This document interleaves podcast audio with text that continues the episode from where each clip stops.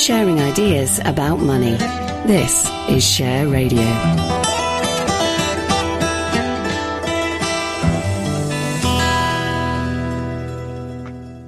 This is Simon Rose. It's time for the financial outlook for personal investors. I'm delighted to say I'm joined by Neil Shah, Director of Content and Strategy at Edison Group. We're going to talk about the world of investment from the UK perspective. Where do we begin today, Neil?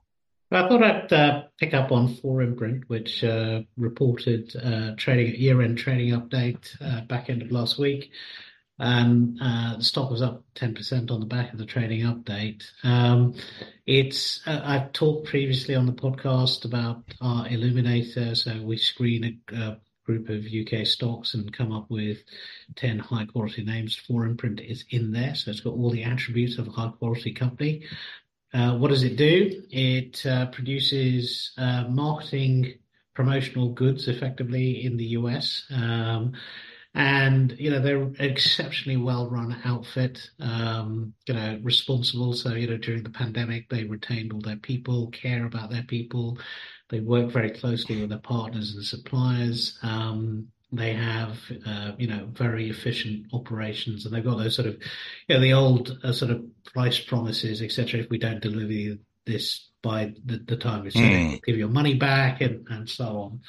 Um, it's a proxy for the health of the U.S. economy. So, you know, when uh, the, the, the, US is, economy is feeling good. People spend on promotional goods, etc. And if they're feeling a little bit nervous, they don't. Yeah. Um, the year-end uh, trading update um, sort of guided, uh, sort of confirmed revenues, um, slightly above uh, what we were looking for on sort of 1.33 billion. It was the margin which surprised on the upside, so PBT not below 140 million, whereas our previous expectation was 131 million. Um, and in that is a story effectively of them just becoming extremely efficient in terms of um, you know, marketing, selling, selling the product effectively, uh, and extracting, uh, you know, good margins uh, f- from it. Um, they're, they're really good at iterating and under and changing things quickly, effectively. So when you're pushing promotional line, uh, one of the things that sort of came out is that they, that you know the idea of you know advertising on TV seems to be a sort of dead art, but they use that very effectively and, and use that in, in conjunction with some of the other things they do. So, you know, if they've got a apparel line for a particular uh, brand, etc., they will combine it with the TV and so on. And um, that if it, that's what you're seeing in those sort of numbers that that you know they become they've run the year very efficiently etc and have have got better profitability mm.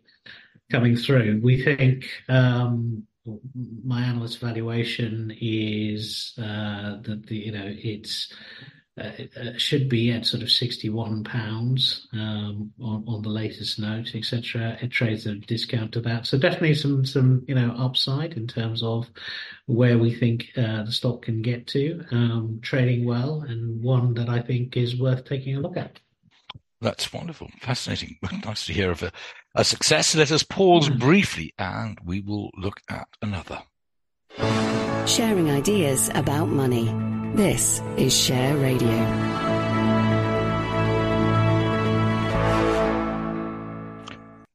This is Simon Rose. You're listening to the Financial Outlook for Personal Investors on Share Radio. Uh, and a discussion with Neil Shah of Edison Group as we look at um, a couple of companies that investors might find of interest. So we've looked at 4imprint, uh, which sounds fascinating. Where do we go now? Well, I thought I'd touch on. So we ended up having a conversation with Telecom Plus, and uh, um, you know, in looking at it, I thought it's worth uh, sort of drawing people's attention to it. So, um, those who don't know it, I mean, it's got a long history, but effectively, it's trading as utility warehouse. Um, if you sign up to utility warehouse, basically, you are signing up for, you know, your gas, electricity, telecom, all your utilities, effectively, in in a single service. Um, so hence simplifying uh, all of that for you. Um, they uh, they try and get you know the best possible deal for their customers um, using their scale.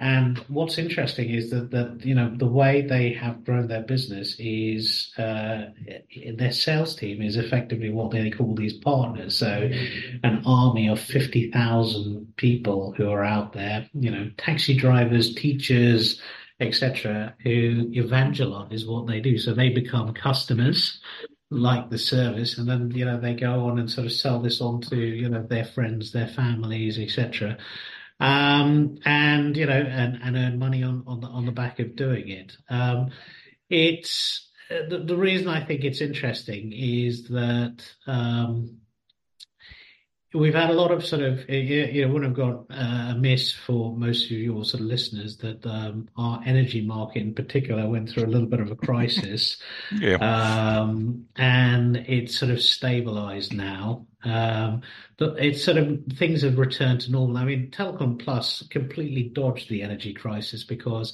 it had its own issues in the sort of mid 2000s, and um, so managed to sort of structure an agreement with on the energy side where it's not exposed to the vagaries of the market, etc.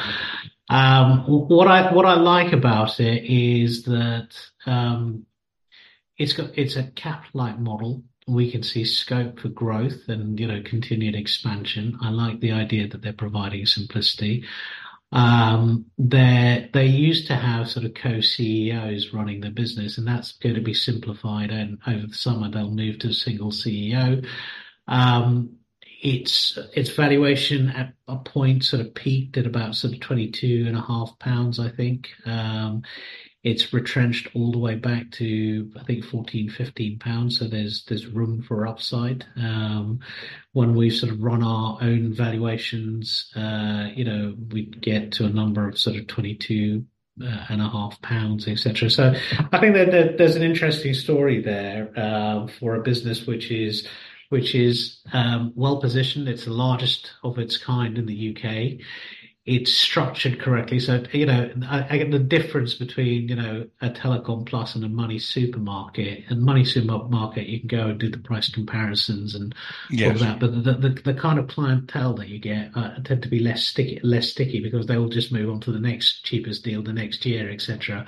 Whereas here, I think you've got people who value, you know, value simplicity, who think that they're getting a better service, they're getting good value for money through it.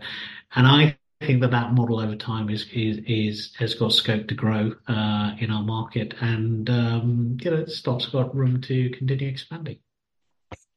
Neil, thank you very much indeed. Uh, that's uh, Telecom Plus you've been discussing. We talked about 4imprint earlier.